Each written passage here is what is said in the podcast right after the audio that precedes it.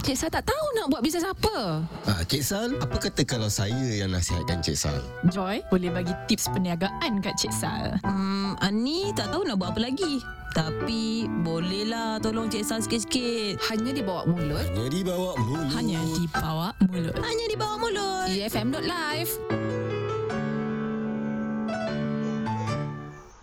Assalamualaikum. Assalamualaikum Cik Sal. Ah, tengah buat apa tu Cik Sal? Ah, Rizal. Ni ha, Cik Sal tengah tengok-tengokkan bunga. Yelah, petang-petang macam ni lah sesuai. Cuaca sekarang ni, banyak cahaya matahari. Boleh lah diorang jadi subuh sikit, Rizal. Eh, sejak bila pula Cik Sal ni minat dengan tumbuh-tumbuhan bunga-bunga bagai ni? Cik Sal bukan selalu busy je ke dengan bisnes-bisnes Cik Sal yang hari-hari saya dengar tu? Rizal ni, tahulah Cik Sal lah Cik sibuk dengan bisnes je. Takkanlah tak boleh nak break sekejap dari bisnes tu. Baru je start ni pun Rizal, oi. Manalah tahu Cik Sal. Cik Sal kan sikit-sikit buat bisnes baru. Sikit-sikit buat bisnes baru. Tapi, hmm, cantik lah bunga-bunga Cik Sal ni. Mana Cik Sal dapat ni Cik Sal? Ada tu. Nursery dekat simpang tu je Rizal. Ah, makcik yang jaga nursery tu pun baik je ajarkan tips-tips jaga bunga. Ah, Cik Sal pun apa lagi? Excited lah dengan dia borak pasal bunga. Hmm, macam menarik je nursery ni Cik Sal. Kali sekala kan, kalau kita cantikkan laman rumah kita, sejuk mata mat- memandangnya. Tak betul Cik Sal? Betul Rizal. Kalau Cik Sal balik kerja je kan, tengok bunga-bunga ni, terus jadi hilang stres. Ha, eh Rizal, jemputlah minum. Ha, dah datang kan, ah, Cik Sal ada goreng pisang dengan teh O. Wah, macam sedap je ni minum petang-petang depan taman bunga ni Cik Sal. Hmm, jemput,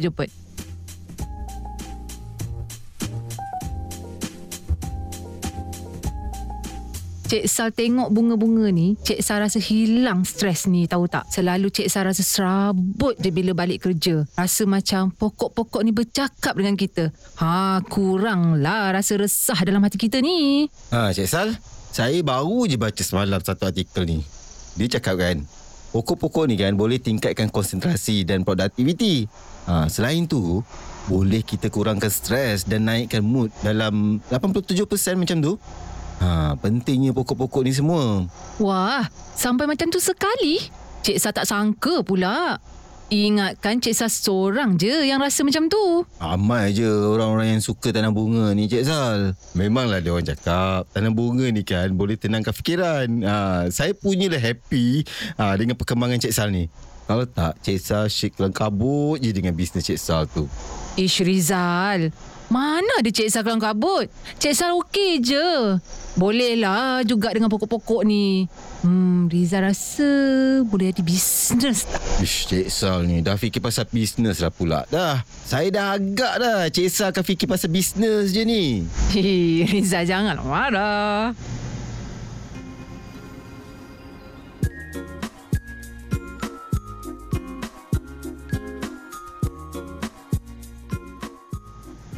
Ha, macam mana Rizal? Okey tak idea bisnes baru Cik Sal tu? Sebenarnya, Cik Sal tahu tak basic bisnes ni? Bisnes tu tumbuhan ni kan, pokok-pokok ni, landscape ni, apa dia punya industri? Kalau tak, nanti Cik Sal yang terpinga-pinga nak cari advice. Kalau saya lah, bolehlah saya tolong sikit-sikit Cik Sal. Tapi kalau betul-betul tu, susah lah kot. Over tau Rizal.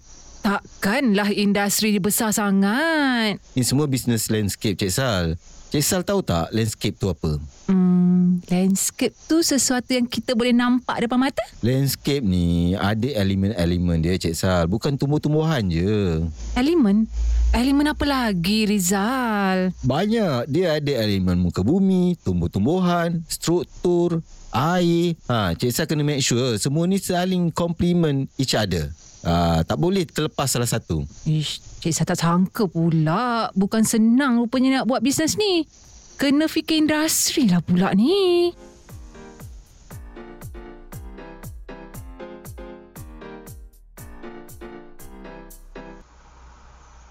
Cik Sal, bisnes landscape ni kan, Cik Sal betul-betul serius ke nak buat? Cuba Rizal cerita lagi. Apa yang best pasal bisnes landscape ni? Cik Sal nak juga tahu apa kemungkinan kita buka bisnes landscape ni. Amboi, kita terus eh. Cik Sal memang sentiasalah bersemangat nak buat bisnes kan?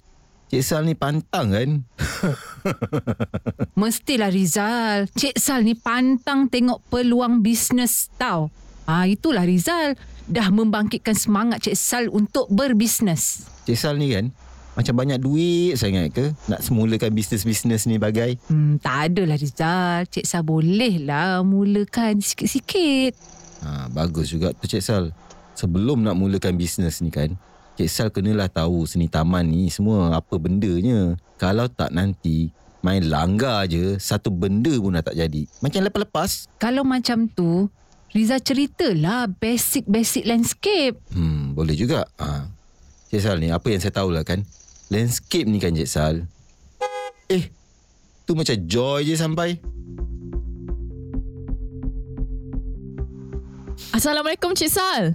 Eh, Rizal pun ada lah kat sini. Waalaikumsalam Joy. Salam. Tak cakap pun nak datang. Main terjah je. Sajalah nak buat surprise Cik Sal. Tak sangka pula Rizal yang ada kat sini. Dialah yang selalu buat surprise. Hmm. Dia memanglah Joy. Apa yang surprise sangat Joy? Kita orang kan berjiran. Sajalah lepas jogging ni petang-petang ni tinggallah sekejap nak tengok Cik Sal ni buat apa. Ya ke nak tengok Cik Sal buat apa je? Ke sebenarnya nak mengendap Cik Sal? Ha. Ish, tak adalah Joy. Ni tadi kita orang baru bincang pasal nak buat bisnes landscape. Bisnes baru lagi? Cik Sal memanglah. Cik Sal ni kan pantang kalau ada ada bisnes ni. Sekarang bisnes landscape pula dah. Yelah. Tapi Cik Sal tak tahu apa lagi pasal bisnes landscape ni. Tengah tunggu Rizal ni. Habiskan cerita dia. Kalau macam tu, Joy pun nak jugalah dengar. Kok-kok nanti berminat nak invest dalam bisnes Cik Sal ni. Ha. ha, bagus juga tu Joy. Bagi saya minum air ni kejap. Ha, lepas ni kita boleh cerita lagi.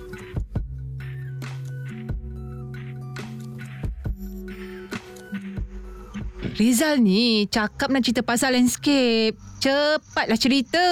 Landscape ni kan ada dua jenis. Satu landscape lembut atau soft landscape dengan satu lagi hard landscape atau landscape keras. Hmm, ada landscape lembut dengan landscape keras. Adalah. Landscape lembut ni kan macam unsur-unsur semula jadi. Ah, macam pokok, tumbuh-tumbuhan ni bagai. Pokok pun macam-macam. Ada pokok palma, renek, penutup bumi. Ah, macam tu lah. Ah, dan ada juga sumber air, sumber udara dan sumber bunyi. Kena balance semua tu dalam pilihan landscape. Ha, kalau landscape keras macam mana pula? Ah, landscape keras pula. Ah, termasuklah macam unsur-unsur binaan buatan manusia tu. Ah, macam laluan siar kaki tu.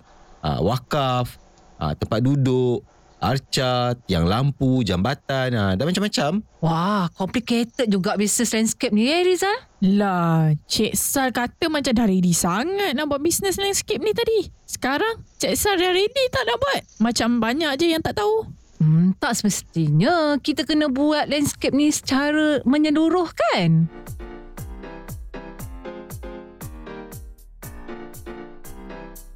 Ha, Cik Sal rasa kan untuk landscape ni Cik Sal nak fokus pasal tumbuhan je kot. Lagipun Cik Sal bukan reti sangat pasal elemen-elemen lain ni. Baguslah Cik Sal. Kat mana kita nak cari tumbuhan ni? Banyak je nursery yang kita boleh dapatkan pokok-pokok ni. Cik Sal cakap kat simpang depan tu kan, ah, ada makcik jual kan yang uh, dia buka nursery tu. Tapi kalau untuk bisnes, Cik Sal rasa bukan sikit-sikit je Cik Sal kena beli. Kena ada supplier yang besar.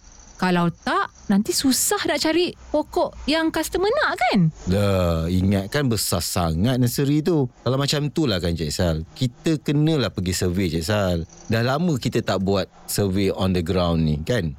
Uh, apa kata kita pergi nanti? Ah, boleh juga tu Rizal. Ah, kita pergi sekarang ya? Eh, sabarlah Cik Sal. Dah nak malam ni pun kan. Takkanlah ada lagi nursery nak buka time-time macam ni. Kita pergi esok je lah. Alah, dah pukul berkobar dengan bisnes ni. Kena tunggulah pula. Ah, yelah, yelah, yelah.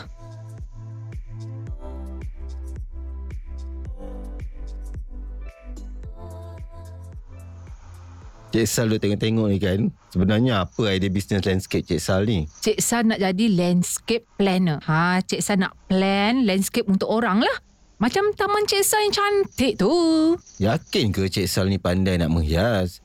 Saya tengok kau cakap acik je susunan pasu Cik Sal kat rumah tu. belakang nanti kain Cik Sal bengang lah pula. Betul tu Cik Sal. Bukan konsultan landscape je. Landscape ni kena ada designer dia, kena ada tukang kebun dia. Kenalah work together untuk landscape yang power ni.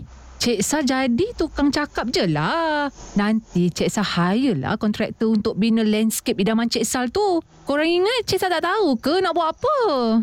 Sajalah saya nak nasihatkan Cik Sal ni. Kau, tak tahu? Nanti ada yang menderita modal tak pulang balik lah. Apalah macam dulu-dulu ni.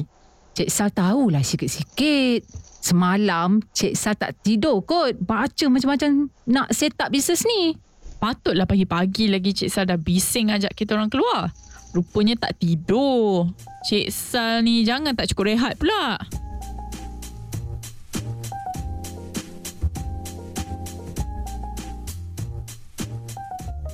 Ha, Cik Sal tahu tak? Bisnes landscape ni kan kena banyak modal sebenarnya. Tenaga kerja dengan bahan, peralatan, mesin, jentera apa dan teknologi. Bukan sikit-sikit tau kerja dia. Ah, tahu jugalah. Ah, apa rahsia kejayaan bisnes landscape ni Rizal? Kita buat banyak-banyak, boleh ke menjadi betul? Pertama, Cik Sal kena ada perancangan yang rapi. Ha, lepas tu nak melaksanakan aktiviti mengikut apa yang dirancang dan menyelenggara projek dengan betul mengikut teknik yang telah diuruskan. Ha, contohnya, minat, ilmu, kemahiran ha, dan peralatan. Ha, Cik Sal minat dah pasal landscape ni. So, yang penting Cik Sal kena ada sekarang perancangan yang rapi je. So, Cik Sal kena fokus cara-cara menjaga bermula dengan anak-anak pokok ni. Cik Sal kena selalu pantau pokok-pokok ni untuk menjamin dia punya pembesaran jangka panjang yang baik. Kalau tak, nanti klien Cik Sal lah yang bengang dengan Cik Sal. Bolehlah Joy. Cik Sal cuma perlukan jadual je. Sama ada harian, mingguan atau bulanan je kan? Ataupun bila perlu. Ah, ni semua bergantung kepada perancangan penyelenggaraan, kan?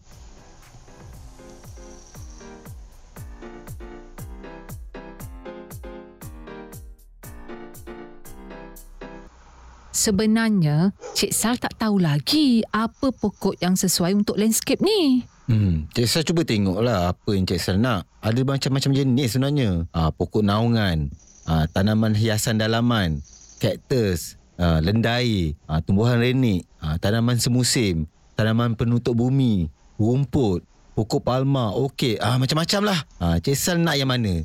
Ha, mungkin Cik Sal boleh fokus pada satu-satu dua tumbuhan dulu untuk jadi pakar kat bidang tu je. Wah, banyak jenis juga eh pokok-pokok untuk landscape ni Rizal. Mestilah Joy Tu belum tengok lagi Apa yang sesuai untuk rumah tu ke Bangunan ke Untuk Macam-macam uh, Taman rekreasi ke Bergantung juga pada keadaan Kalau macam tu, Cik Sal dapatkan je lah katalog dari nursery ni. Ikut on demand je dari customer. Kalau tak nanti, pening lah Cik Sal mana nak simpan stok tu semua. Betul tu Cik Sal. Kebanyakan orang memang ambil dari supplier je sekarang. Kalau tak nanti penuh lah rumah Cik Sal. Cik Sal bukannya ada gudang ke nak simpan semua ni? Ah Itulah Saya rasa kan Cik Sal Cik Sal ni sebenarnya tak cukup lagi kot Nak belajar pasal Pokok-pokok pasal landscape ni Kena banyak lagi belajar ni Cik Sal Eh, mana ada? Cik Sal dah ready lah.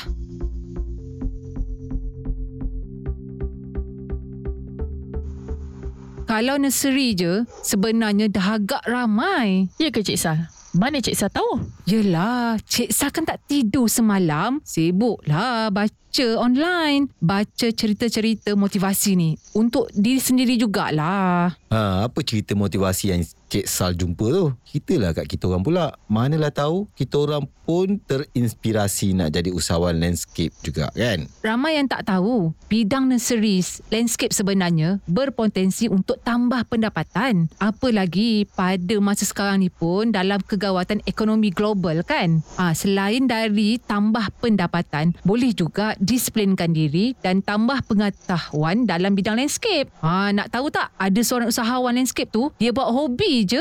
Lepas tu, fuh, dia dapat RM10,000 sebulan. Uyo, ya ke Cik Sal? Banyak tu. Bila nak dapat duit banyak macam tu kalau tak dengan bisnes kan? ha, Tu baru business nursery Belum lagi full on landscape kan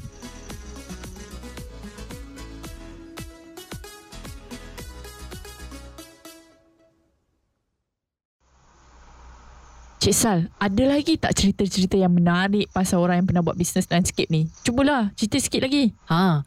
Nak tahu Joy, ada juga seorang usahawan ni. Dia mula-mula tolong ambil alih bisnes ayah dia je. Ha, katanya mula-mula tu tak adalah serius sangat. Lepas tu sekali, sekarang dia ada 3,000 jenis pokok. Ha, nanti Cik Esa cek juga tempat dia lah. Katanya ada banyak stok pokok yang susah nak dapat tau. Ish, berapa banyak dia dah melabur untuk tu je Cik Sal? Dia cakap adalah dalam RM100,000. Ha, tu semua termasuk kos operasi. Ha, dia beli bekalan pokok dengan kelengkapan peladangan. Banyak tu Cik Sal. Cik Sal dah sedia ke nak spend banyak tu duit untuk bisnes landscape Cik Sal ni? Sekarang Cik Sa tak payahlah nak keluarkan banyak sampai RM100,000 tu Rizal. Ha, tu pun jumlah terkumpul dia selepas beberapa tahun. Ya ke ni Cik Sal? Cik Sal dah yakin sangat ke ni? Nanti kalau bajet dengan modal Cik Sal pancit, ha, macam mana?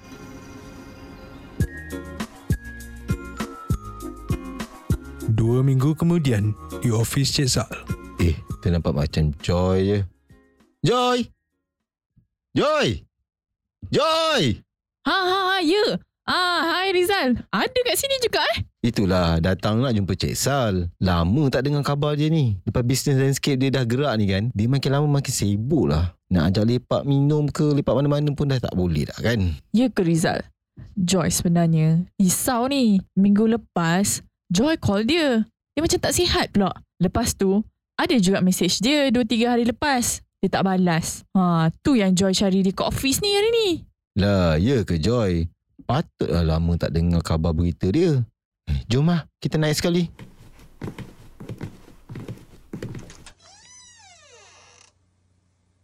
Ha, hai Roy. Apa khabar? Cik Sal ada tak hari ni? Alhamdulillah saya baik. Tapi Joy dengan Rizal tak tahu ke Cik Sal tak ada dekat ofis. Dia masuk hospital. Dah seminggu dah. Masuk hospital? Kenapa? Roy dah lawak dah dia. Roy tak sempat melawat lagi sebab kena jaga ofis kan. Tapi Cik Sal kena keracunan. Astaghfirullahalazim.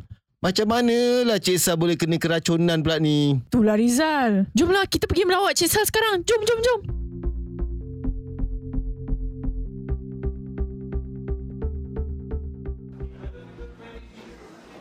Cik Sal.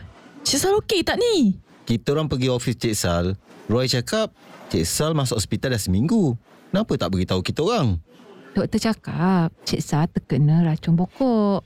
Ha, itulah sebab terdedah sangat dengan racun pokok-pokok tu.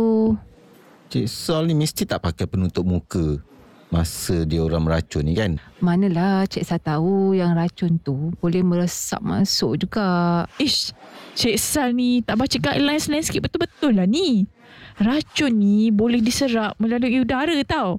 Mostly yang kena semasa menyembuh racun jenis fumigation ni. Kalau tak pun, ha, masa Cik Sal tengah bancuh racun tu dalam store yang tertutup ke, ha, wak-wak yang Cik Sal sedut tu semua racun tau.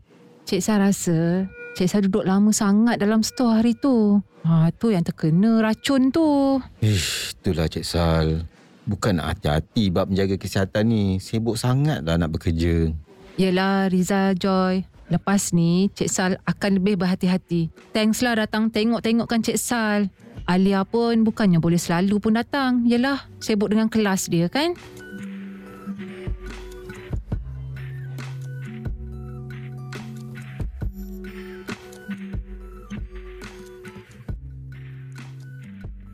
Lega dah Cik Sal dah boleh bernafas dah ni. Kalau tak, aduh.